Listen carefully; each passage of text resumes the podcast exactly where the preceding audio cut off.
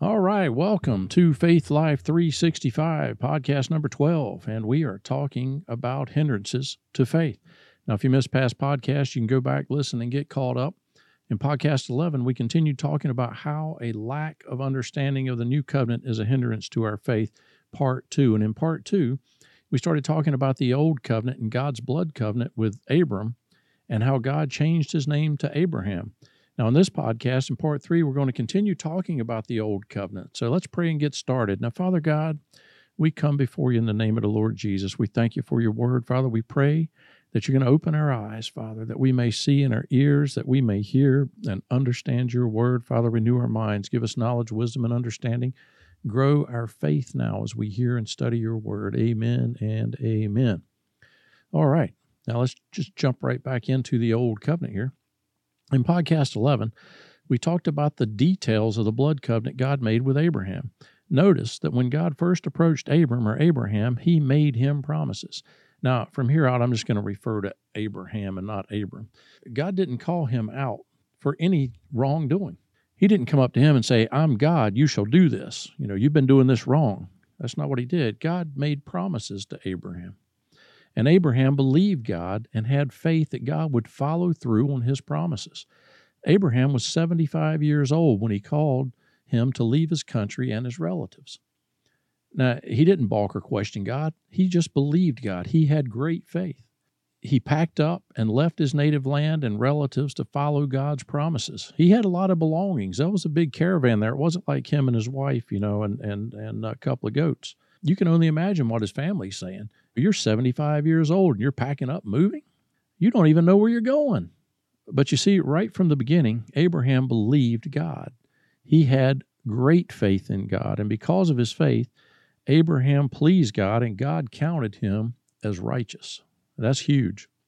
Now, Genesis chapter 15 and verse 6, New Living Translation. And Abraham believed the Lord, and the Lord counted him as righteous because of his faith. So not only did God count him righteous, he called Abraham his friend. In Isaiah uh, 41 and verse 8, English Standard Version, But you, Israel, my servant, Jacob, whom I have chosen, the offspring of Abraham, my friend. Hmm, the King James Version capitalizes the word friend, meaning they were in covenant together. He was a covenant friend. Genesis chapter 13 tells us the story of Abraham and Lot separating because their livestock had grown too large to share the same land. They were they were very prosperous. Abraham gave Lot the choice of land, and Lot chose what appeared to be the best land in the Jordan Valley near Sodom.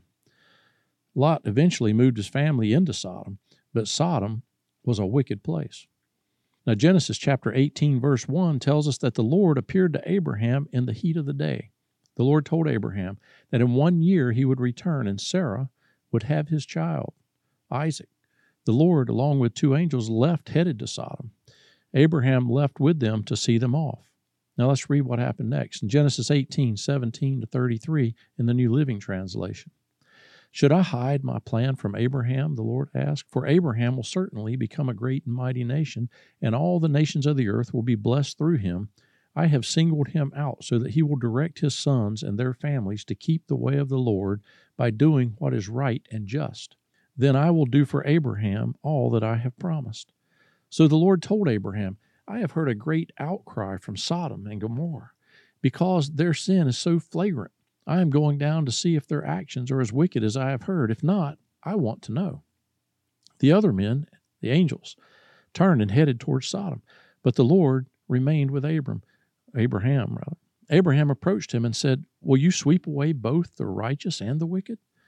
I mean, suppose you find 50 righteous people living there in the city. Will you still sweep it away and not spare it for their, sake, their sakes? Surely you wouldn't do such a thing, destroying the righteous along with the wicked. Why, you would be treating the righteous and the wicked exactly the same. Surely you wouldn't do that. Should not the judge of all the earth do what is right? Wow, that's pretty bold. Well, God is treating Abraham as a friend and a blood covenant partner. He talked to Abraham about his plan to destroy Sodom. Abraham humbly but boldly challenged God Should not the judge of all the earth do what is right? Well, God didn't get angry with Abraham, he negotiated with him. And the Lord replied, If I find fifty righteous people in Sodom, I will spare the entire city for their sake. Then Abraham spoke again, Since I have begun, let me speak further, my Lord. Even though I am but dust and ashes, suppose there are only 45 righteous people rather than 50. Will you destroy the whole city for lack of five? The Lord said, I will not destroy it if I find 45 righteous people there. Well, Abraham continues to negotiate all the way down to 10. So finally, Abraham said, Lord, Please don't be angry with me if I speak one more time. Suppose only ten are found there. And the Lord replied, Then I will not destroy it for the sake of ten. When the Lord had finished his conversation with Abraham, he went on his way, and Abraham returned to his tent. But ten righteous people could not be found in the city.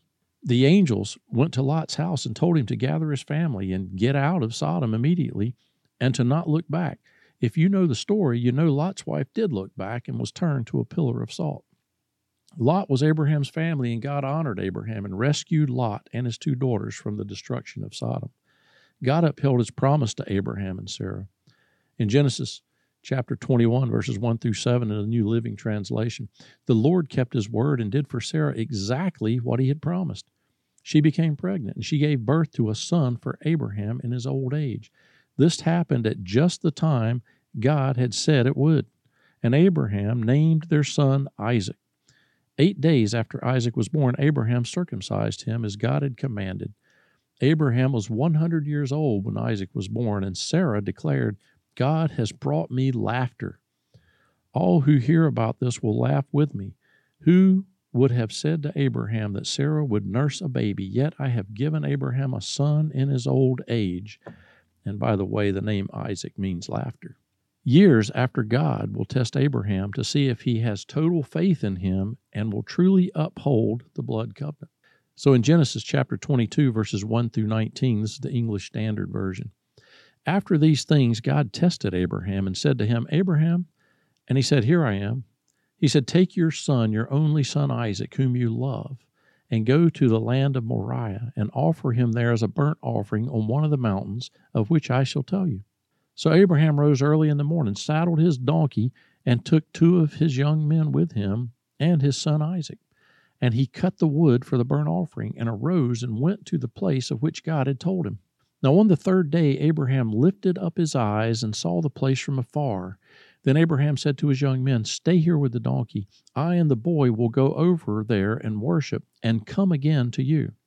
And Abraham took the wood of the burnt offering and laid it on Isaac his son. He took in his hand the fire and the knife. So they went both of them together. And Isaac said to his father Abraham, My father. And he said, Here I am, my son. He said, Behold the fire and the wood, but where is the lamb for a burnt offering? Abraham said, God will provide for himself the lamb for a burnt offering, my son. So they went both of them together. They came to the place of which God had told him. Abraham built the altar there and laid the wood in order and bound Isaac his son and laid him on the altar on top of the wood. Then Abraham reached out his hand, took the knife to slaughter his son. But the angel of the Lord called to him from heaven and said, Abraham, Abraham. And he said, Here I am. He said, Do not lay your hand on the boy or do anything to him, for now I know that you fear God, seeing you have not withheld your son, your only son, from me. And Abraham lifted up his eyes and looked, and behold, behind him was a ram caught in a thicket by his horns. And Abraham went and took the ram and offered it up as a burnt offering instead of his son. So Abraham called the name of that place, The Lord Will Provide. As it is said to this day, on the mount of the Lord, it shall be provided. And the angel of the Lord called to Abraham a second time from heaven and said, By myself I have sworn, declares the Lord, because you have done this and have not withheld your son, your only son. I will surely bless you, and I will surely multiply your offspring as the stars of the heaven and as the sand that is on the seashore. And your offspring shall possess the gate of his enemies. And in your offspring shall all the nations of the earth, earth be blessed, because you have obeyed my voice. So Abraham returned to his young men, and they arose and went together to Beersheba, and Abraham lived at Beersheba. Now, Abraham was 100% faithful. He did not question God. He did what God said. Could you imagine having the faith to offer your child if God called you to do this? Now, as Abraham obeyed God in total faith, God is now committed to do the same. As Abraham upheld the covenant by being willing to offer his son, God is now committed to offer his only son, Jesus, as a sacrifice for all. Are you seeing now how the old covenant is bringing us into the new covenant? Notice it was a three day journey for Abraham to get to the land of Moriah. He took two unnamed servants with him. When they arrived at the mountain, Abraham told the servants to stay behind. He said, I and the boy will go over there and worship, and we'll come again to you. Abraham didn't say, I will return it to you. He said, I and the boy will return. We will return. Abraham took the wood for the burnt offering and he laid it on Isaac's back to carry. And when Isaac asked where the lamb was for the offering, Abraham said, God will provide for himself the lamb. Now, Abraham bound Isaac, placed him on the altar, raised the knife to kill him for the burnt offering. He had total faith in God and the blood covenant before he ever left with Isaac to go to the Mount of Moriah. He had faith that even if he offered Isaac as a burnt offering, God was going to raise him from the dead. Now, how do you know this? Well, let's look. Hebrews chapter 11, verses 17 through 19 says in the King James Version, By faith, Abraham, when he was tried, offered up Isaac. And he that had received the promises offered up his only begotten Son, of whom it was said, That in Isaac shall thy seed be called, accounting that God was able to raise him up even from the dead, from whence also he received him in a figure. So that's in a figure, meaning he had a vision that God had raised Isaac up from the dead. Now, after the angel stopped Abraham, God provided a lamb, a ram, whose head was caught in a thicket. Now, what we have witnessed in this scripture about Abraham is a preview to Jesus.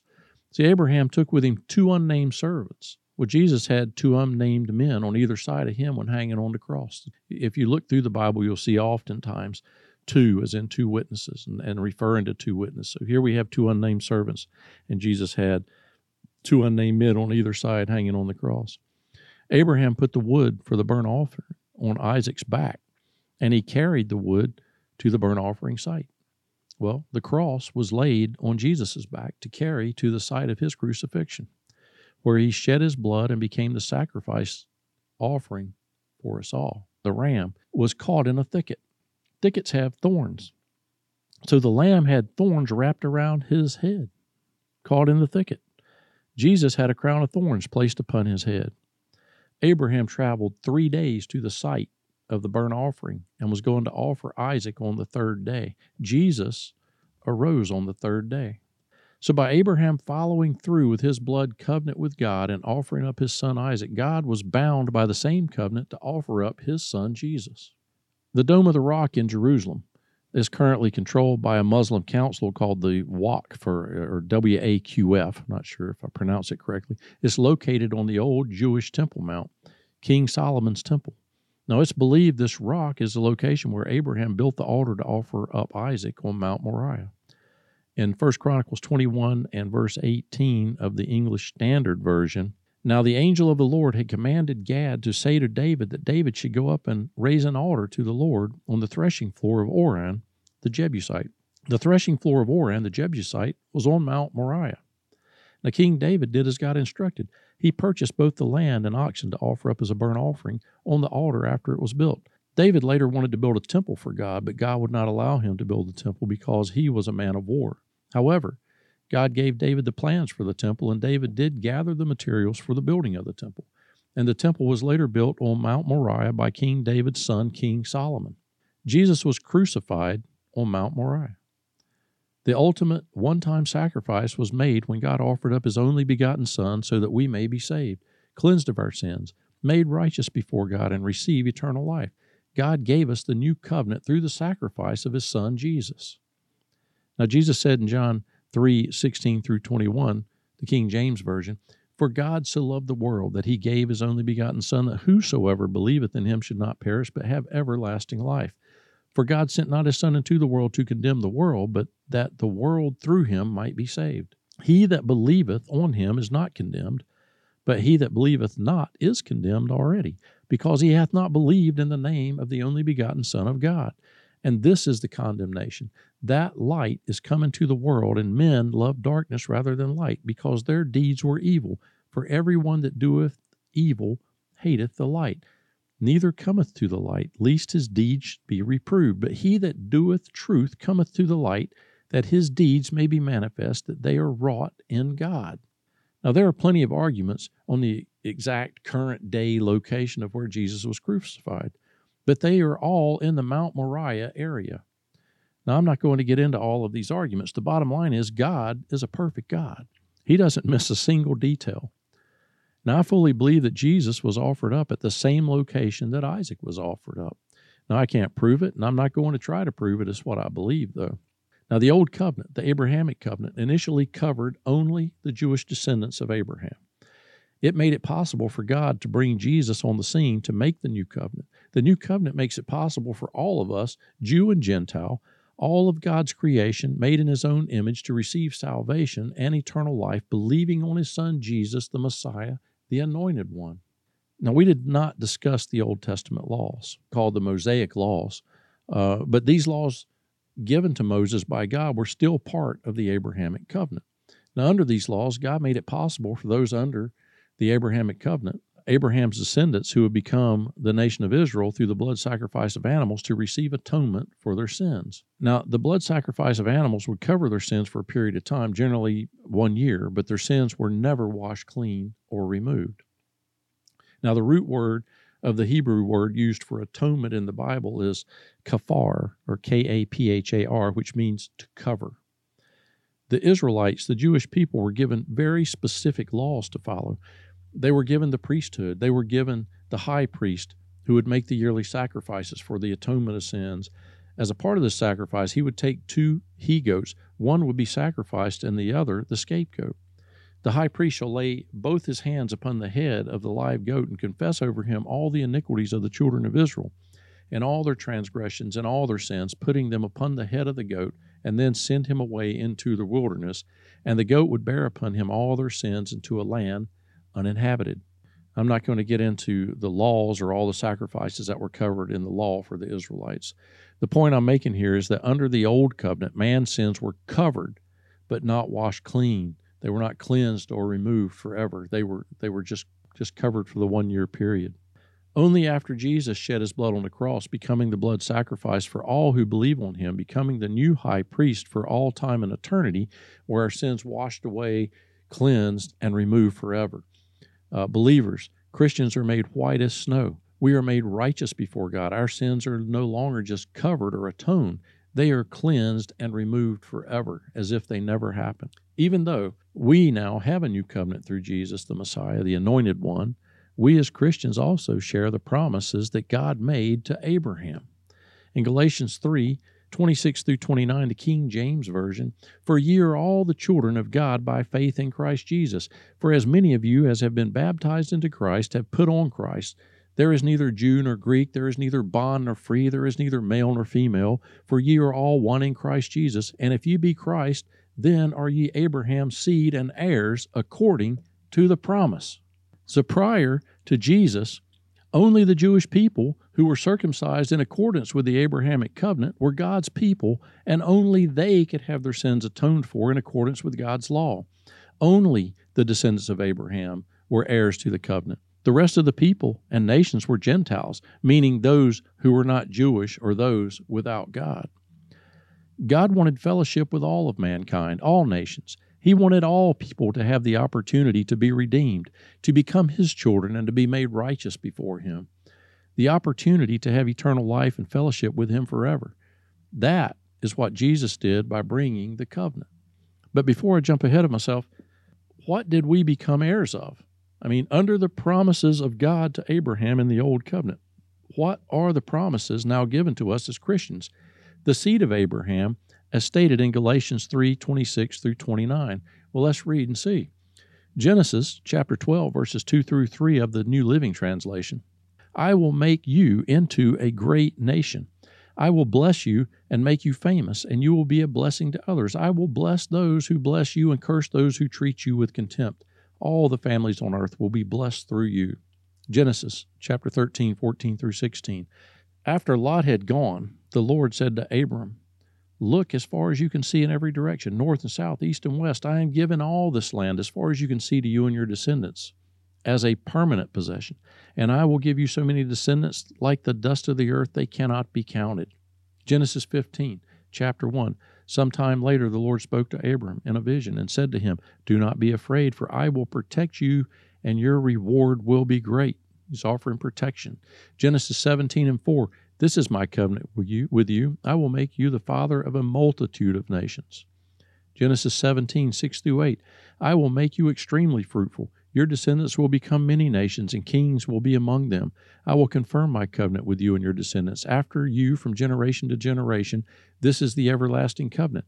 I will always be your God and the God of your descendants after you, and I will give the entire land of Canaan, where you now live as a foreigner, to you and your descendants. It will be their possession forever, and I will be their God. Genesis 17, uh, chapter 17, verse 19. But God replied, No, Sarah, your wife will give birth to a son for you. You will name him Isaac, and I will confirm my covenant with him and his descendants as an everlasting covenant. Genesis 22, 16 through 18. This is what the Lord says Because you have obeyed me and have not withheld your son, your only son, I swear by my own name that I will certainly bless you. I will multiply your descendants beyond number, like the stars in the sky and on the sand of the seashore. Your descendants will conquer the cities of their enemies, and through your descendants, all nations of the earth will be blessed because, or all because you have obeyed me. So, what does the Old Covenant, the Abrahamic covenant, mean to those of us who have believed on Jesus the Messiah, the Anointed One, and confessed Him as our Lord and Savior? It means we are now descendants of Abraham and joint heirs to the promises of God made to Abraham on this earth. Through Jesus, we have become the seed of Abraham. God says He is our God and that He will always be our God. We are blessed, and our descendants are blessed. We will be a blessing to others. He has promised us the same lands He promised Abraham as we are now His descendants. God will bless those who bless us and curse those who treat us with contempt. God will protect us, and all our reward will be great. We will be extremely fruitful. We will conquer the cities of our enemies. God said He will renew this covenant from generation to generation. Our descendants will be multiplied beyond number, like the stars in the sky and the sand on the seashore. God said that through us, Abraham's descendants, all the nations of the earth will be blessed. We need to start thinking of ourselves in this manner. We need to understand the promises that we have under the old covenant as the seed of Abraham. But we will learn that we have even greater promises under the new covenant. So I hope that I have done justice and given you an understanding of how the old covenant was necessary in order for God to give us Jesus, his only begotten Son, and through him the new covenant. And, you know, I'll tell you, if we go back through the entire Old Testament, just looking at the, the blessings and the, the promises made to Abraham, even God made even more promises to the Israelites and, and as, as they progressed through generation to generation in the Old Covenant. So we didn't even cover all of the blessings and the things that are promised to us. We just kind of scratched on the surface of it. But even that is awesome. Unfortunately, we are out of time again. So I ask that you join us in the next podcast as we continue to talk about the lack of knowledge of the new covenant being a hindrance to our faith. And I want to thank you for listening. And may God bless you and keep you today and every day as we grow in faith and live the faith life 365 days per year.